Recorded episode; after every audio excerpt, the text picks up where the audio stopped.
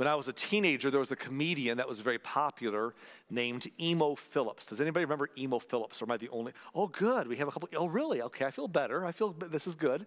So we have some Emo Phillips members. Now, it does bother me that the younger people don't remember Emo Phillips, which just kind of ages me a little bit. But Emo was a comedian, and he, he talked like this, and he always had a lot of observations about the world that were just really funny to hear. And he was the opposite of me. I talk fast, he talks slow, but he was fun. And he had a clip, Emo had a clip about a man that he came across who was about to jump off a bridge. I think it was the Golden Gate Bridge or something. And Emo has this whole dialogue with him about not, you know, trying to save him from jumping.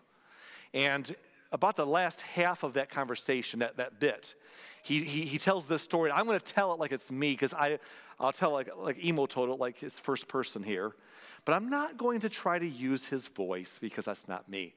But the story goes that I came to this man and he's on the edge of the bridge. And I said, Well, certainly, are you a man of faith? And the man said, Well, I do believe in God. And I said, Me too. I said, Are you, uh, are you a Christian or Jew? He said, Well, I'm a Christian. So am I. I said to him, Are you a Protestant or a Catholic? He said, Well, I'm a Protestant. I said, Me too. Are you, uh, what, what franchise? And he said, Well, I, am Baptist. I said, So am I. Uh, are you Northern Baptist or are you Southern Baptist? And he said, I'm Northern Baptist. I said, Me too. Are you Northern Conservative Baptist or Northern Liberal Baptist? He said, Well, I'm a Northern Conservative Baptist. And I said, So am I. Are you Northern Conservative Fundamentalist Baptist or Northern Conservative Liberal Baptist? And he said, Well, I'm Northern Conservative Fundamentalist Baptist. Me too. This is great.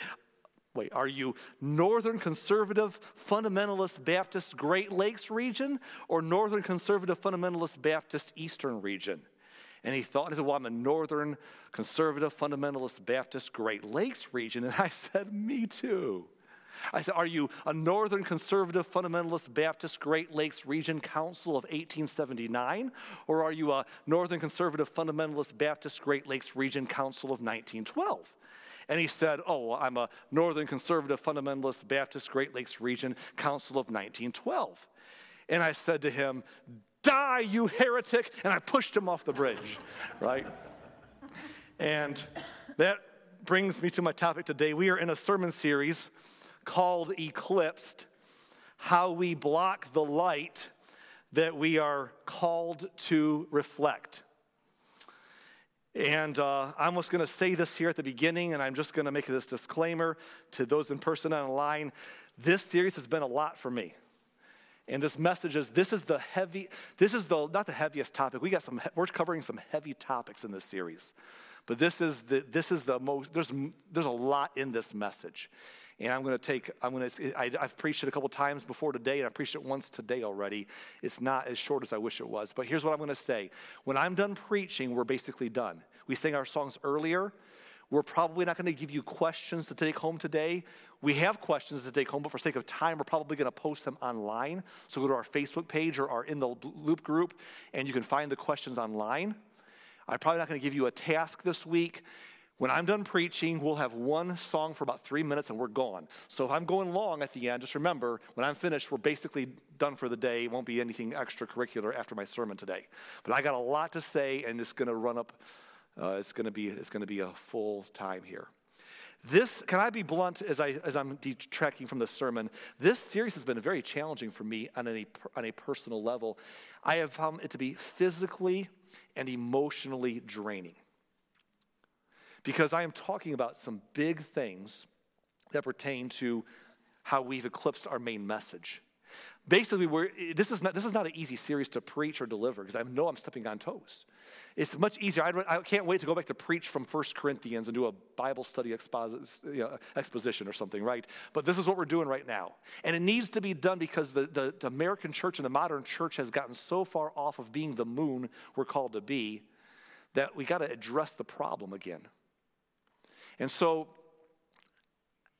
I'm tackling, I'm, i mean, this is kind of a negative in a way, but it's a positive series because it helps us figure out how to get out of the way so we can reflect God's light, like the moon's supposed to do, reflect the light that is Jesus and his message into a world that needs to know it versus getting in between God's light and the message by our other issues. And so we're hitting the issues. And it's not easy. In fact, any given week, it might be the week that you find it to be uncomfortable for you. You might agree with some weeks, and then other weeks they're like, oh, now he got in my business, you know? We're getting it. This is the series to get in our business. And we talked about politics a couple weeks ago about Christians being political and, and being toxic about their politics and driving half of their audience away from the message because we're arrogant jerks about our politics. We talked about that. We talked about other stuff last week. We have some very big topics to cover, and at some point in this series, at least once, I'll probably offend you. And today's a mouthful. I'm covering two conversations in one, and I couldn't divide them into two because the back half of today's talk is the heavy part. I need the first part to set it up. So it's just going to be a lot. And I usually walk away from these things physically and emotionally drained. I feel like it's a, it's a spiritual battle. But I hope it's because we're trying to pierce through our darkness of how our church can be the moon we're called to be, to be for our community as Christ is for our community. So if today's topic is uncomfortable for you, I'm asking you to put your filter aside and just be open hearted. The first half won't be so bad, but it will get worse as we go. Throughout my years as a Jesus follower and in church leadership, I've noticed something about many churches and Christian people that frequently eclipses our central message. In fact, this whole series is about things that eclipse our central message of God's good news in the world we live in because they see us seemingly closer to them and we're about the wrong things, and so it blocks our main message. So, a lot of things this whole series is about. But today, one I've noticed in particular that I want to address today is our church polity differences and denominationalism.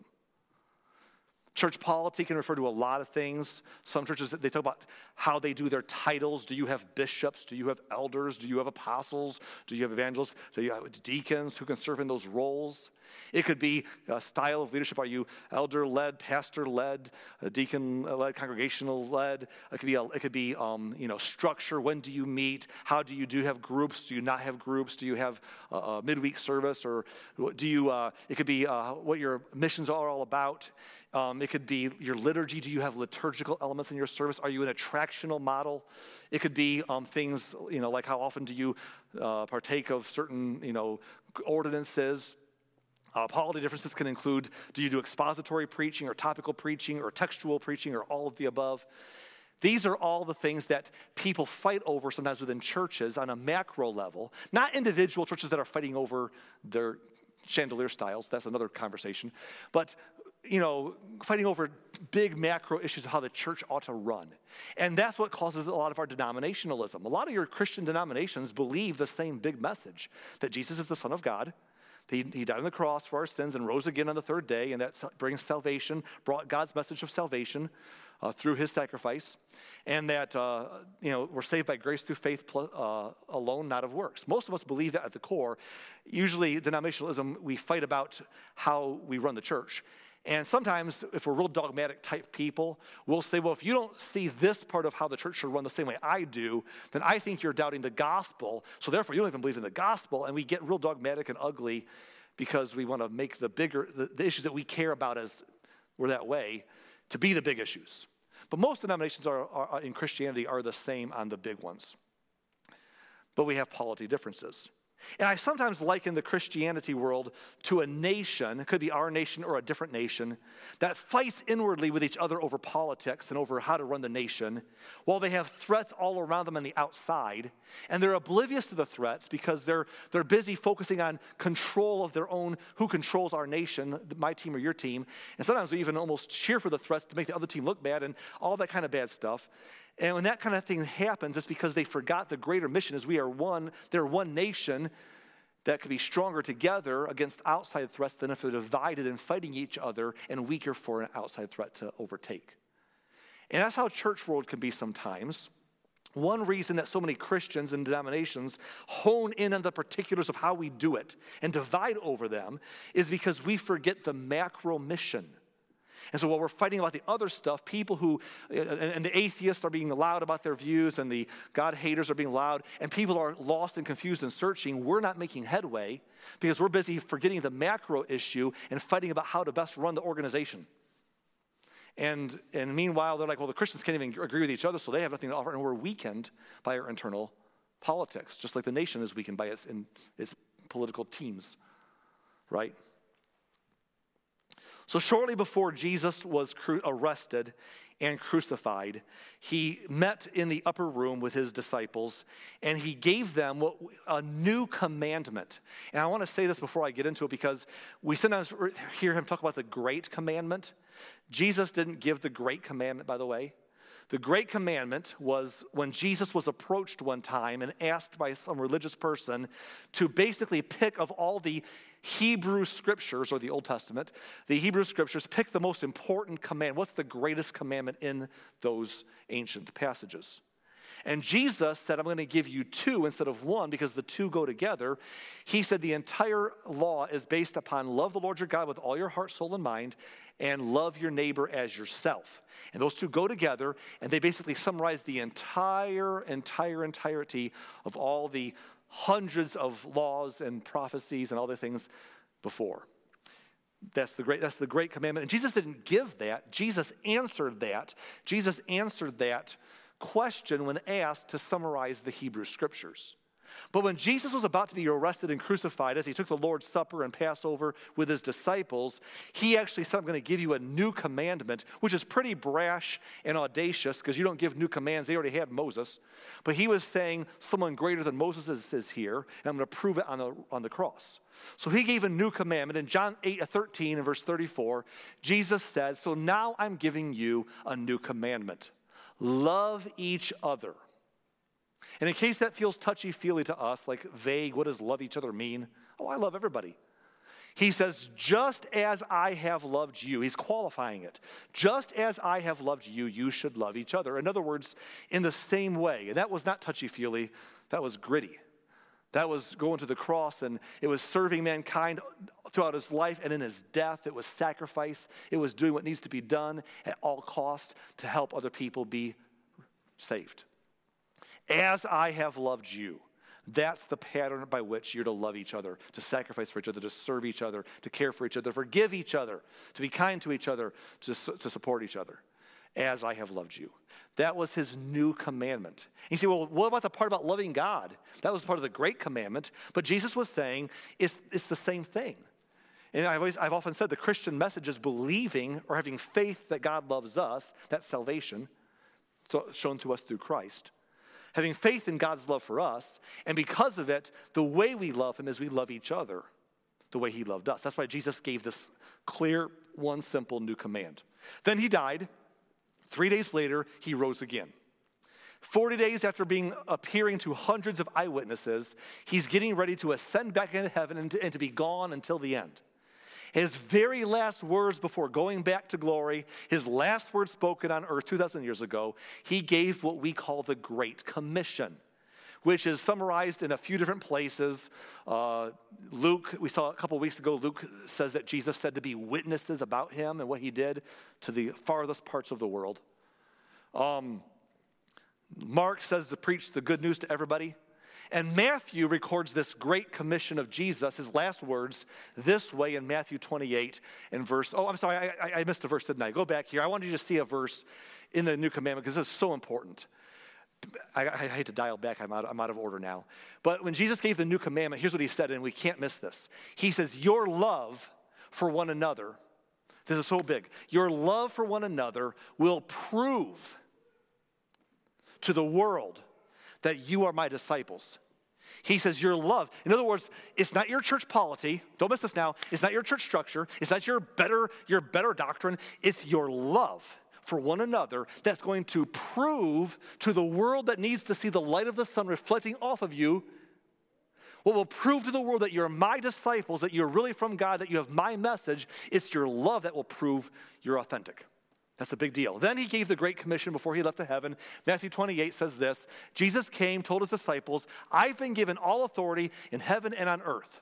He says this Therefore, go and make disciples of all nations, baptizing them in the name of the Father and of the Son and the Holy Spirit, and teach these new disciples to obey all the commands I've given you. And be sure of this I am with you always, even to the end of the age. So, again, we see in all three of the iterations of this that they're supposed to go preach, make disciples, or preach the good news, bring people to faith in Christ. Once they do that, baptize them. And once they're baptized, teach them to do the same, which is what? The things he just told them to do. Go bring the good news of Jesus' love to other people. And when they believe, baptize them and teach them. In other words, keep this thing going, person after person, generation after generation. And then in Acts to the furthest parts of the world. And they did it, by the way. They did that, didn't they? That's why 2,000 years later, on the other side of the planet, here we are still worshiping Jesus. Because they did exactly, exactly that. Now, what Jesus said before his death was he gave a new commandment and the Great Commission. New commandment Great Commission. In other words, Jesus' parting instructions were this Go spread the news of God's love and God's salvation. And while you do, love each other so the world will, will believe and so the world will accept it.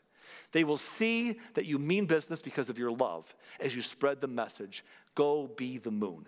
Those were his marching orders. He had earlier said that he was going to build his church or his assembly on who he was. And so after he left, the church would indeed come to pass, built upon this commission of preaching his good news and loving each other so the world would believe that we really are from God. Now, if you want to look at the new, the, what we call the Christian scriptures, or the New Testament is another word that was given to it a few centuries after Jesus. The Christian scriptures, um, basically, this is what they're all about.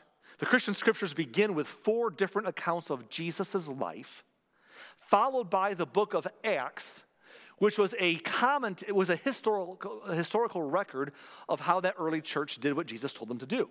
How they formed, how that people, they spread the good news of Jesus, people believed, they assembled. As they assembled, they had to organize themselves. They had to figure out their problems. As they grew, they had to growing pains. They had to figure out their growing pains. They had to scatter and bring the place to other, other cities and places. It's the historical record of how they did what Jesus told them to do when he said, Go spread the message and love each other. And the epistles, do you know what the epistles are? The epistles, from after Acts and through the rest of the New Testament, the epistles are correspondence records between early church leaders to the churches or to other individuals that we can read to understand more historical context of how they did what Jesus told them to do, which is to spread the good news of the gospel and love each other as he loved them. Now, is kind of like if you are, I love history, so if you studied American history, one of the ways you'd understand our country's history is to look at the history of the battles and the presidents and who did this, but also to read the, the diaries of, of founding fathers or the correspondence between Abigail Adams and John Adams or Thomas uh, uh or, or Benjamin Franklin's writings in a paper. These writings or these correspondences also give historical context as much as the history facts do of how our nation came to be, right? So in the scriptures, you see the same thing. You have Jesus saying, Here's who I am, go do this. And then Acts is the historical record, and the epistles are the correspondences of how they did that, describing how that looked in different places. And by the way, it was different in every place a little bit. Not the message, the, main message was the same, but how things went from place to place where they went. Now, this is a big deal. Essentially, don't miss this now, essentially, the epistles were largely about how that the new believers were getting the new commandment wrong about how they loved one another. A lot of the teaching is basically here's how you're supposed to one another one another, according to what Jesus said. And it's the big stuff, it's the, it's, it's the how you live stuff. So the epistles largely were about how they were getting the new commandment wrong and how it was getting in the way of the Great Commission to spread God's message so that the world would believe. And I think that today we have the same problem. In fact, one thing that gets modern Western churches in trouble is our failure to look back at that and distinguish between what I call what is prescriptive versus descriptive. Prescriptive meaning prescribed, take this pills three times a day, and descriptive being, Here's how that looked. So, prescriptive, Jesus said, Love one another as I've loved you so that your message will be effective, and then go spread God's message of salvation to everybody. And then we see how that, we have the description of how that went in Acts, the challenges they faced in a, in a different time and place. Their challenges were unique. For example, the church world, the, the world was very different then. Uh, in, in Jerusalem, they had a temple because they had the old religion had temple worship. We don't have a temple like that. There's a central hub. So they would go to the temple daily, try to have meetings and gatherings there. They go from to houses. Eventually got expelled from the temple. Eventually the temple was destroyed. Uh, they went to other cities. They would, they would go to the synagogues. Synagogues were places where Jewish people who were scattered for centuries before would, would build synagogues in the non Jewish or the Gentile cities where they lived. And these synagogues were places of worship and commerce, by the way. So on the Saturday, which is the Sabbath day, they would rest. But on the first day of the week or Sunday, they'd gather for religious worship.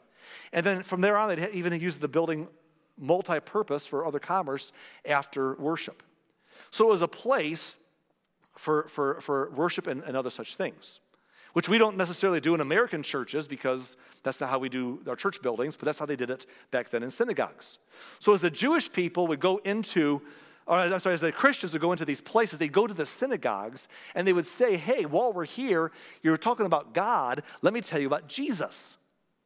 And sometimes the synagogue would be full of people who believed on Jesus, and they would establish a new body of believers assembled there or a church there. And sometimes they would just organize from there. Other times they'd be kicked out of the synagogue. They'd have to find someone's house to worship in who believed in that city. Or they had to go down by the river to pray, you know. They just figured wherever they could go. Temple until they couldn't, synagogues until they couldn't, houses until they couldn't, wherever they could go, they just kind of people believed they would assemble, they would learn to spread through their synergy the message more effectively, and they would learn to love each other and get past their personal problems that humans have, as Jesus told them to do while they spread the message. And it's a description of how it looked in the first century. And it was a different world. People sometimes, uh, synagogues had different kinds of forums, kind of like today. People have certain kinds of forums that are town hall forums. Others have keynote speakers or TED Talks. There's all kinds of different forums and how you might have an organized meeting. And there were some unique gatherings in synagogues, perhaps different in houses. It all varied. But the prescription was the same to spread the good news to everybody and to love one another as you do so that you're effective. And we read the description in the correspondence and the history book of Acts. And many denominations fight and argue over the description, not the prescription. We most always agree on the prescription, what Jesus told us to do, but we argue about how it looked 2,000 years ago in the Middle East and how it's supposed to look today. And I think that that's not the point. By the way, if, if, you're here today and some of you are like, I don't even get what you're saying, Arlen, what are you, these words? But some of you, if you're really a die in the wool, dogmatic type religious person, you're like, well, Arlen, it's all prescriptive. You don't believe that. I've never met one single person, no matter how religious they are, who believes that everything in the Bible is all prescriptive. I never have. I have people who say that, but I can always take them down to any spot, Old Testament and New Testament, and have them explain something, and they'll say, Well, that's talking about this, but that means that. Everyone does it. I've never met a single person who, who, who you can't get to do that if they're honest with you. I'm just, the problem with me is I'm actually saying it out loud. I'm saying the quiet thoughts out loud today. You know, don't do that. You don't say the quiet thoughts out loud. But everyone believes that. We just argue about where you draw the line. So let me give you an example of a case where Christians in denominations can fight. First, First Timothy is a story where Paul writes to young Timothy about how the early church should operate. And he tells the early church, he's telling Timothy, a young man who's pastoring in Ephesus, by the way, how to lead the church. And here's what he says in 1 Timothy 3, verse 1. When it comes to appointing leaders, when it comes to appointing people in church leadership, this is a trustworthy saying. If someone aspires to be a church leader, he desires an honorable position. In the following verses, Tim, Paul is going to give some basically a vetting process, which everyone ought to have a vetting process. So when you hire employees at Vito's, which is opening this week, by the way, when you hire employees at Vito's, you probably vet them to make sure that you know, you know they are going to be a good fit, right? So vetting process. Paul gives Timothy a vetting process to find church leaders, but but oftentimes the first step is missed. The first step in the vetting process was do they aspire to be? Do they even want to be? See, I grew up in a church culture where we were told that every young person ought to go to full time Christian service and be a church leader if they loved God. But the problem with that is that's not, that's, that's, not everyone's wired that way. And, and Paul says the first process in vetting is do they even want to be? If they don't want to be, then go do something else that's honorable. Who cares? But if they want to be a church leader, okay, that's step one. Then he gives other qualifications. Now it's interesting, I love the NLT. We're going to look at a couple different translations today. I love the NLT here because it says if they aspire to be a uh, church leader, it says church leader. Some translations will translate that word to be bishop. They desire to be a bishop. Some translate it to be elder. Some translations translate it to be bishop in Timothy, and then the same list in Titus, another pastoral epistle, is elder. Which is it? Where the apostles fit in here. And churches fight about terminologies with each other. What are your titles in your church? In fact, I had a person one time come to me, and they were all feeling so superior. They said, Arlen, there's a church I know of, and they call their pastors like the executive pastor and the chief operations officers and stuff like that. Can you believe they use these worldly terms for their church leadership structure? And I'm like, so? Like, well, that's not the Bible. I said, oh, does your church, so does it, you, our church that you like, do we have bishops? Well, that's no. Well, why are we not biblical? Well, no, no, no, you're explaining it away to me, but it's just a term. Who cares? I think you're arguing about the descriptive. I think you're arguing about how that 2,000 years ago in the Middle East, in the synagogues and churches they had, they figured out how to put together, and you're fighting about terms that were translated thousands of years later and arguing about what word means this in the Greek. Here's the bottom line it was a description, and here's what we take from it. We take from it that it was important 2,000 years ago, just like it is important today, to organize effectively. That's the takeaway. You got to have effective organizational structure to run anything well. You got to have a vetting process also, but to argue about terms, that's dumb.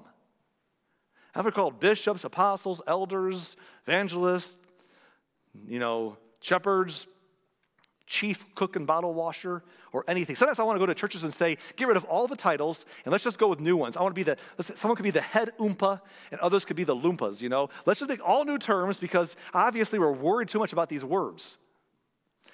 And I think that we're arguing over the description and missing, and when churches get busy doing that, they forget the prescription, which is to spread the good news and to love one another. So the world will believe instead of seeing the world watching us and seeing us fight over things that are less important and saying, well, how do they how could they help me find God? They can even agree with each other over things that are less important than the main thing. Many get lost in the weeds of titles and structures. By the way, it was different back then. So, well, we should take every bit of it as to heart today. Do we? Here's a question.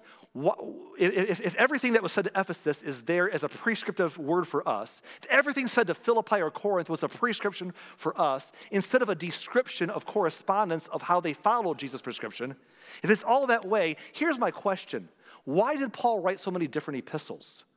Why did he say something different to Ephesus than he did to Philippi? Why something different to Corinth than he said to Rome? Why did he not have one letter called the, the Epistle of Paul and everyone gets the same copy? Because the people in Ephesus had different problems than the people at Philippi. The people at Rome had different problems than the people at Corinth. And he's saying, let me address your unique congregational issues. It's the historical record as the church explodes in Jerusalem and everywhere of the problems that they had to overcome to grow, to be effective, to represent the gospel, and to love each other while doing it. And they all had unique challenges. The truth is, they had different letters, and they didn't have copies, they didn't have printing presses. It was 300 years before most of the New Testament was assembled officially together. After Jesus was gone, before they assembled these things together in one book, and even then there was no printing press for a thousand years, and most people couldn't read anyhow. But the point is, is that in every single place where people believed on Jesus, they addressed the problems to that place. And so it's the same way that a church in Cedar Lake might need different sermons today about how to be Christ like than, than believers might need to hear in Indianapolis in a different kind of church and a different kind of group of people. And different people in Singapore might need something else to challenge their faith. It's not that the message changes or the mission changes, but sometimes the details of what each group needs are different. And we read the record, the description of these various churches with various different instructions, not the same instructions, but the same major message prescriptive versus descriptive. And many get lost in the weeds of titles and structure, and who cares? Effective organization is really all that matters. Or, in other words, the main thing is to keep the main thing the main thing. That's an old colloquialism, right? We've all heard it before that applies to the gospel. Or I could say it this way there's a difference between the mission and the model. The model might look different from time to time, the methods might look different from time to time, but the mission never changes. What Jesus prescribed is eternal. Go preach the gospel of God's love and bring people back to Him. That God wants people back more than He wants them to pay, so He paid for them. That's what Jesus did on the cross and, and, and his arms are open wide, spread the message of salvation, and love one another as you do so that you'll have an effective message instead of a divided one. That was the prescription. And that's the mission. And we can argue over the model, but models change and methods change and cultures change and time changes and technology changes. Even in our own history as a country, circuit riding preachers were a thing at one time, and all day gatherings for an entire day were important because by the time you got yourself miles down the road with, that, with, your, with your mule, you just stayed all day. And, and, and cars have changed things, and technology has changed things in the world, but the model might change, but the mission never changes. And when people get hung up on the model over the mission, we've lost our way. And we begin to fight with other churches for a different model with the same mission, and we ignore our same mission to fight over the model, we've lost our way. So be open handed with the things that are not essential to the gospel. Be open handed with the things that are not essential to salvation. So, in other words, you know, within your own body of believers, don't fight about things that are methods related. That's just dumb. Fight for the mission. Find a place where you can find that if you, if you like a certain model better, that's okay. Find a place where you like the model. We live in America. There's lots of ice cream flavors in the, in the, in the ice cream shop. Pick one you like, you know? But, but, find, but, but, but don't fight over the model. And don't criticize other churches and other denominations. Don't say, die, you heretic, or something less than that, because you're simply saying, well, I just don't agree. I'm, I'm not going to be that mean. I'm just piously better than them, you know? Just stop it. What's mission and what's model? What's prescriptive and what's descriptive? So I want to spend, that, that's really the sermon. You're dismissed. No, you're not. I'm just kidding. The rest of our time, and again, I need your help because here, all that was set up so I can say what I'm going to say next, and this is where it's going to get tough. And for some of you, I need you to take your filters and put them aside and be open hearted. For the rest of you, you're going to be like, yeah, big deal. But I'm going to nudge just a little bit because I want to give it a practical example. Because right now, that was just philosophy. That was just Arlenology, right? Or you know, bibliology, who knows what you're gonna call it. But this is where the rubber meets the road, and this is where we get in trouble. I learned a long time ago, you can say all sorts of things, but until you put the jelly on the bottom shelf, it's like, oh. So let's just get the jelly on the bottom shelf and stir the pot.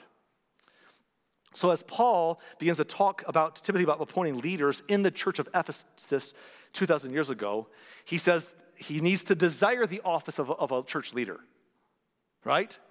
Let's go back to that passage, 1 Timothy 3.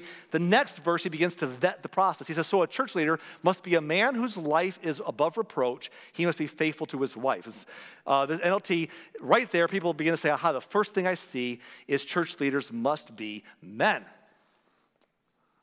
In fact, a lot of people believe that Paul says other places, and we're not going to read all of these verses, that a woman should be silent in the church. If she has a question, go ask her husband at home and you know she she not all sorts of things. And it's all mostly found in First timothy by the way. It's mostly found in this letter written to a uh, in, in, in, in this time. Now usually people who argue what can women do in church will argue that they can't do certain things because of certain bible verses. And here's what the argument comes down to. There's usually three iterations. Some people will say women are not allowed to be deacons based upon verses that we're about to see in a few verses later Based upon those verses, they'll say they can't be deacons. Others will say, well, they could be deacons, but they can't speak or preach. Others say, okay, they can preach and speak and they can be deacons, but they can't be senior leaders. And they all have verses or parts of verses that they use to prop that up. I'm going to try to address that a little bit here. And, uh, but what do you, you say? Well, I want to get to some scripture, then I'm going to reason with you after that, and then we're going to look at some other scripture and go home. Now, first of all, when it comes to deacons, I want to go down because the next several verses talk about senior church leaders. And then in verse 8, Paul begins to tell Timothy how to vet some deacons, okay? Let's go to those verses. Deacon vetting. In the same way, deacons must be well respected and have integrity. They must not be heavy drinkers or dishonest with money. They must be committed to, by the way, that last verse just knocked off half of us. Okay. They must be committed to the mystery of the faith now revealed and must live with a clear conscience. Before they are appointed as deacons, let them be closely examined. Amen. That's the, that's the principles we learn, that's the description we learn from. Vet them carefully. Let them be closely examined. If they pass the test, let them serve as deacons. That's good, good principles. That's good stuff right there. Now, the next verse is what people, some, some people believe that women can't be deacons because the next verse says this. In the same way, their wives must be respected and they must not slander others. They must exercise self control and be faithful in everything they do. And so they'd say, well, it seems to me that the, this verse implies that these must be men because they have wives, although that's another conversation too. But anyhow, and, and here's what's interesting. If you look at your Bible translation, if you have your, your phone or app open or your Bible open, you probably, most Bibles are going to have a, a footnote there the NLT doesn't, and most of them do, next to the word wives.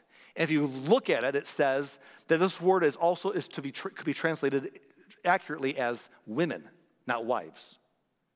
In fact, several English translations actually translate that as women.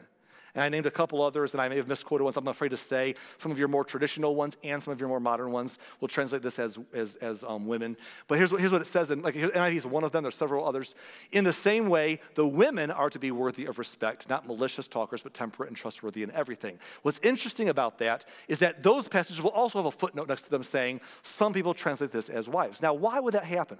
Why would some people look at a word in ancient Greek in a time of history in the church, when, by the way, in the first century, when there were women deacons, by the way, as we'll see momentarily, and, and then somehow centuries later in the 16, 1700s, people in, a, in Western culture would interpret a word that talks about women as deacons and translate it as wives. Why would they do that?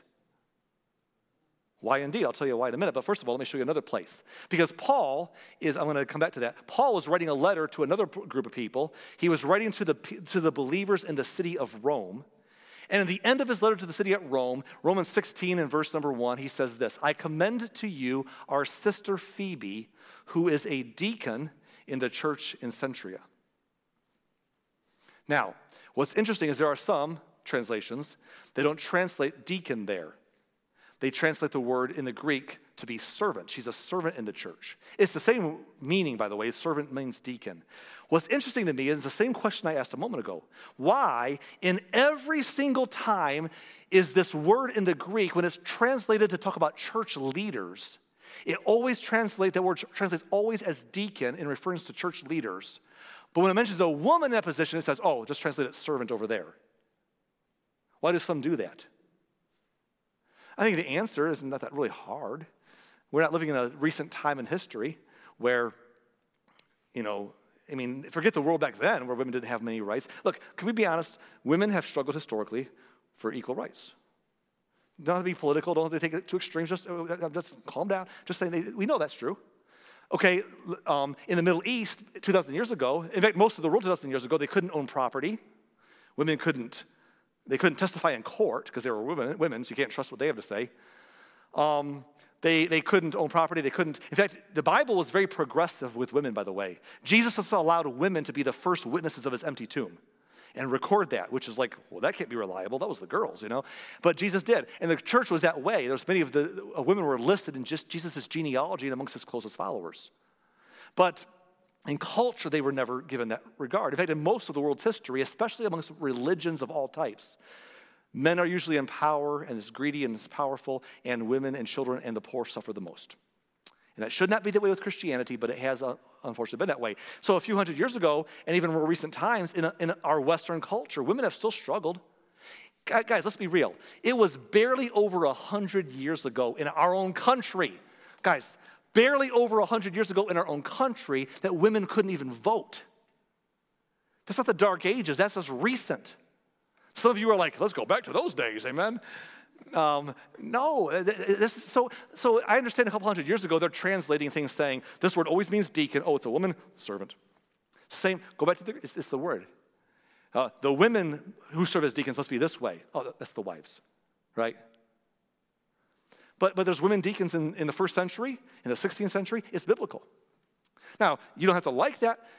Some, and most of you do. But if, if, if someone doesn't, that's okay. But you surely shouldn't be fighting about it. because the scriptures are not on your side and it's, it's just policy. There are women deacons in the Bible. Second of all, some say, okay, fine, I guess they could probably be deacons. I just, I'm not used to that, but whatever. But they shouldn't be able to speak or preach. Interesting story. So, Paul was telling the story in the book of Acts about his missionary travels. And in Acts 21 and verse 8, it says that he said, Leaving the next day, we reached Caesarea and stayed at the house of Philip the evangelist, one of the seven. Who is Philip? Philip was one of the seven people that was picked. If you remember the story in early Acts, when the church was growing, and again, they had, they had no structure. I, mean, I gotta pause and say this. They had no structure because Jesus didn't leave them any structure. Don't miss that. You'll miss the whole thing if you miss that. Jesus never said, Before I go, thou shalt have a church and call it by this title. It shall be built in this fashion with these type of leadership structures. Jesus did none of that. He simply said, Once you believe, you're going to assemble, that's my church, and go spread the good news of my love and love one another. And he gave them nothing but that. Wouldn't it have been nice if Jesus would have told them how to structure the thing? He didn't care. It's a, it's a description. He prescribed the mission. So the early church is trying to figure out how to do it. And as they grew, they ran into problems, and the, the apostles were busy, and then people couldn't get fed, and so they needed some help. So they picked seven people to become servants in food distribution, which a lot of the ladies in our church, by the way, do today in our food pantry, in our food, food bank. Picked seven people to be distributors of, of food. And, and as they did that, um, and they were, they, they were, we may call them deacons, maybe they were, maybe they weren't deacons. It doesn't say that word there. They were men then. Our church has a lot of women doing that same role today. But the point is, is that they appointed these people. One of them was Philip. The other was Stephen. Remember, Stephen died. Philip the evangelist was one of those seven. Look at verse 20, look at the next verse, verse 9. He had four unmarried daughters who prophesied. Now, here's what's funny to me. Every single person I know in my life, and believe me, I've got a lot of experience of this, who are diehard dogmatic people about the Bible, everything's prescriptive and it means this and this and this, every one of them will tell you that the word prophesied, when used in Scripture, refers to preaching. But the same people will deny that women, and we say, well, what about this word? They prophesied which is how every, the King James, every translation says they prophesied. Well, that means something different. Oh, it always means this until it doesn't mean that. Isn't that interesting? Well, what's your, what's your, what's your answer for that inconsistency? I've heard this one before. Well, it's because they were unmarried. Then they, once they got married, they, they had to be quiet, barefoot, pregnant in the kitchen, cooking their husband dinner. But until then, they could go ahead and do whatever that means. I don't know. Right? I'm, I'm just pushing buttons, right? But here's the thing I'm not telling you, you know, you need to you know, go to a church that does this or that. I'm saying, saying this is secondary. This is model, not mission. This is the description of what the early church in the first century tried to figure out. Same with women in senior leadership roles. Heard a story just recently of a, of a phenomenally sharp woman in her church, was appointed and they hired her on staff, and they ended up basically, she ran the show there because she was so gifted. Like people are gifted organizationally, men and women alike. And, and some, some people are just great leaders, organizers, team, you know, team members. And she was one of those A plus people. And they basically told her, they said, listen, your job here is you're an executive pastor, but we can't call you that because you're a girl, so we're going to call you the office manager. Okay, that works, you know. But it's the same thing. And so it's funny. Now you say, well, that's how it was back then. Exactly, that's how it was back then. Is that prescriptive, what Jesus told them to do? Why did he not give them more instructions on how to do it? Or is that descriptive, how the early church figured out how to do what they were called to do in the first century? In a world where women didn't have a lot of rights, in a world where it was very different. So I think it's prescriptive, Arlen. Okay. I want to push, I'm going to push really hard, and I'm going to make some of us uncomfortable when I do this. I have been a long student of the skeptic. I told you the other day I have books in my office written by atheists and others. Their best arguments against Christianity. I want to know what our critics say. I listen all the time to what the critics say against our faith. One of the many criticisms they have against our faith, one of them is this How come is it that in the Christian scriptures, Jesus and the New Testament writers uh, spoke into an existing structure of slavery and endorsed it without condemning it or saying slavery is wrong, but perpetuated it instead. Now, if you don't know that that happens, I could show you 15 Bible verses right now. I can't for sake of time. I'm going to show you like two or three or four, just it. So back to Timothy. Remember Timothy? That's the place where Paul said to Timothy, appoint leaders in the church who want to be there. He talks about men and women should do this, women should not do that, men should do that. Same Timothy. Here's what he says in chapter 6 of 1 Timothy. He says, All slaves, all slaves should show full respect for their masters so they will not bring shame on the name of God and on his teaching. Isn't interesting? Be good slaves so you'll make, you won't make the faith look bad. That's what you're supposed to do. And then he says this in verse 2 if the masters are believers, there is no excuse for being disrespectful. Why did he not say, if the masters are believers, then you'd be set free? Because they're believers, they should know better.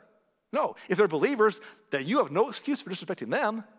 Those slaves who have believing masters, those slaves should work all the harder because of their efforts helping other believers who are well loved. In other words, you're serving a well loved believer. Your master who owns you, he's well loved.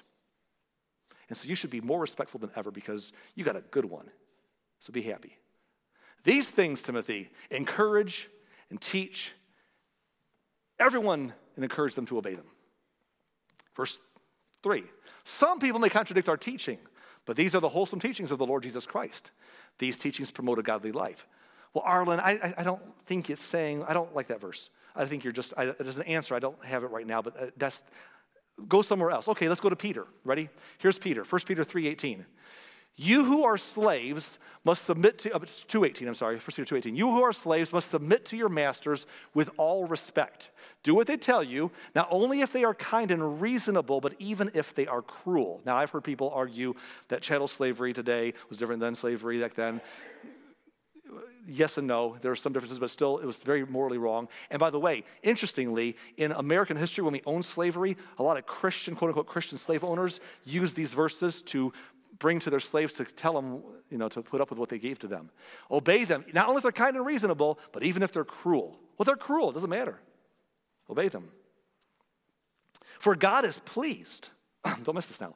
For God is pleased when, for conscience of his will, you patiently endure unjust treatment. Of course, of course, you get no credit for being patient if you are beaten for doing wrong. But if you suffer for doing good and endure it patiently, God is pleased with you. So, in other words, if you're a slave and you got cruel masters, oh well. If they beat you and you didn't deserve it, God's pleased when you didn't deserve it, but you take your beating like a big boy or girl. But if you had it coming, well, sorry, you had it coming, so no one cares.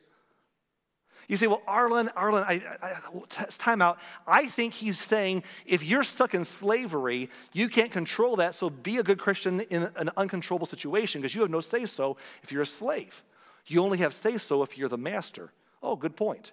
Several verses on that. I'll pick one for you Colossians chapter 4 and verse 1. Masters, be just and fair to your slaves. Doesn't say masters set them free. Masters, what's wrong with you? They're human beings too. They're endowed by their creator with uncertain, unalienable rights. All men are created equal. No, he's like, be just, just, you can have them still, just be better than the cruel ones. Remember that you also have a master in heaven, not here. You're in charge. You're the kingpin down here, but in heaven you got a master. So our critics are like, how come, no matter how you slice it and dice it, Jesus didn't say for the foreseeable future, as God Himself speaking into the future, the writings of the New Testament didn't say, hey, this is a problem in culture and it's going to get worse in the future, even. So we're going to decry against the owning of other human beings and slavery is wrong. Why do they talk about how to exist in that framework on both ends? And that's their criticism against the Bible. Now, what do you say to them? Some of you would say, well, I'll tell you, I would say nothing to them. They're just a skeptic anyhow. I wouldn't even talk to them. Okay, that's, that's one way. But what if there's somebody you love? What if somebody you care about and that's, that was their hang up all of a sudden? Do you just say, you, don't challenge my thinking, you can just burn. What do you say to somebody who that's their hangup? I'll give you my answer, and I have a longer answer than this. I'm not here to answer this skeptic's question, by the way. I could do that for 25, 30 minutes. I'll give you one answer to help you relieve the tension that I would give someone in that situation.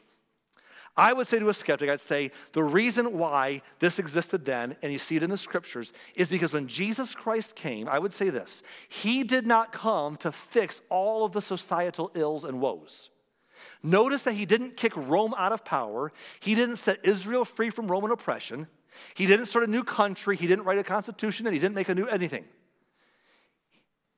He, he simply brought the good news of the gospel and said, if you'll go preach that God loves people and wants them back, and they'll believe that, and then because they believe that, you'll come together and love each other, the rest will eventually sort itself out. And by the way, it did.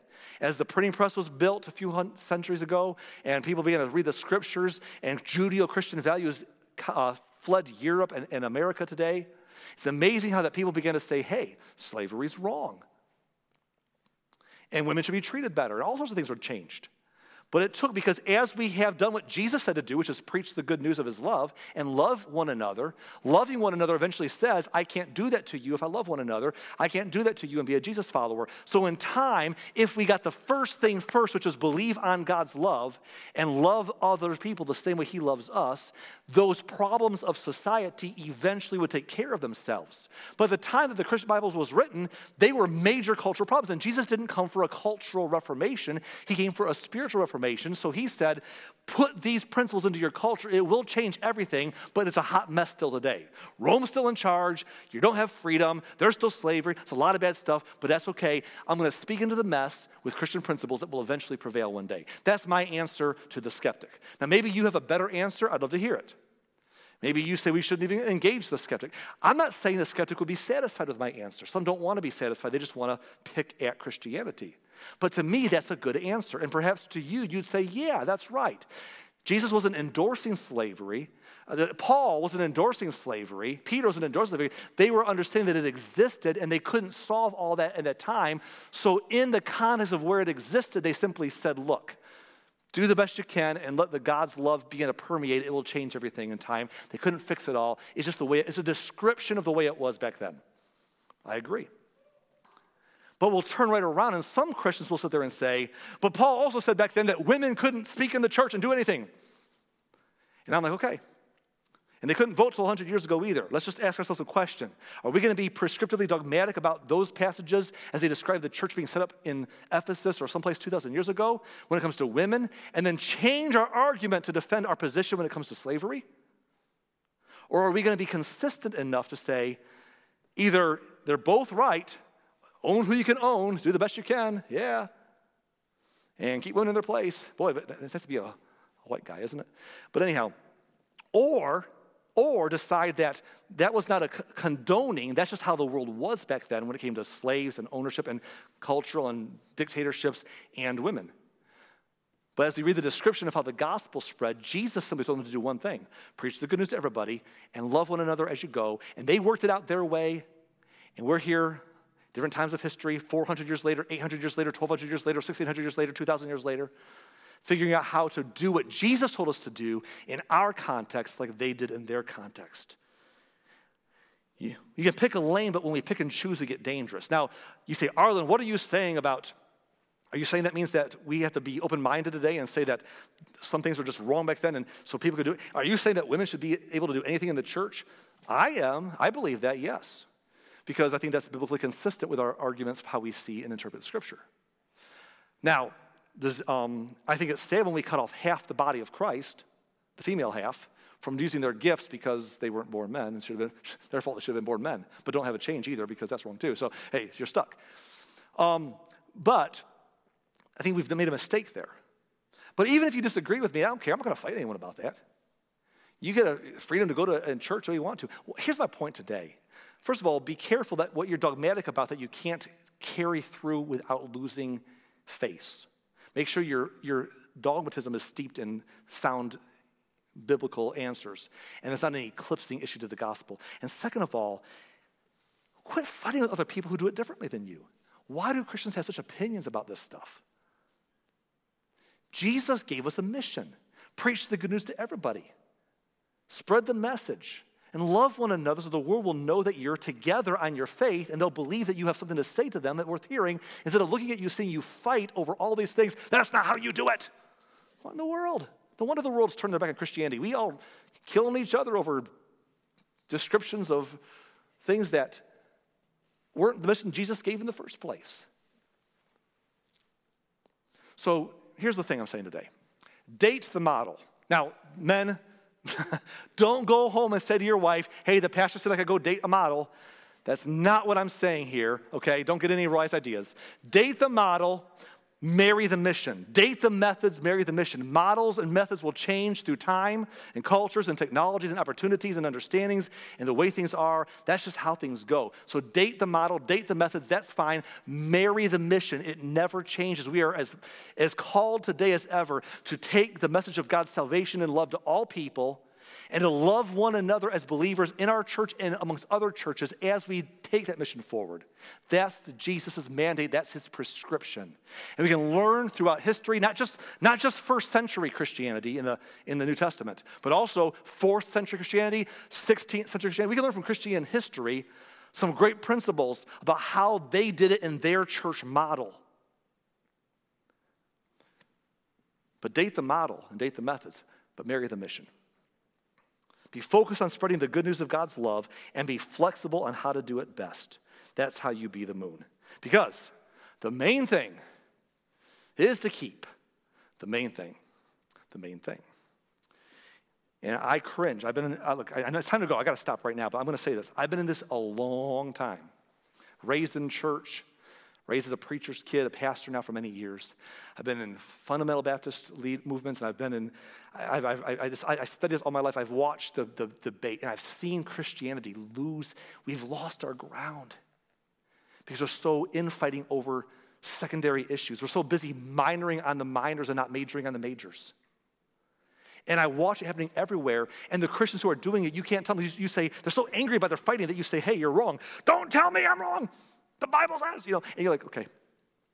And, and, and I think that a lot of Christians, they're going to go down to their, their personal grave, their church's eventual grave, and the movement's grave, saying we've lost all ability to be effective, but we were right.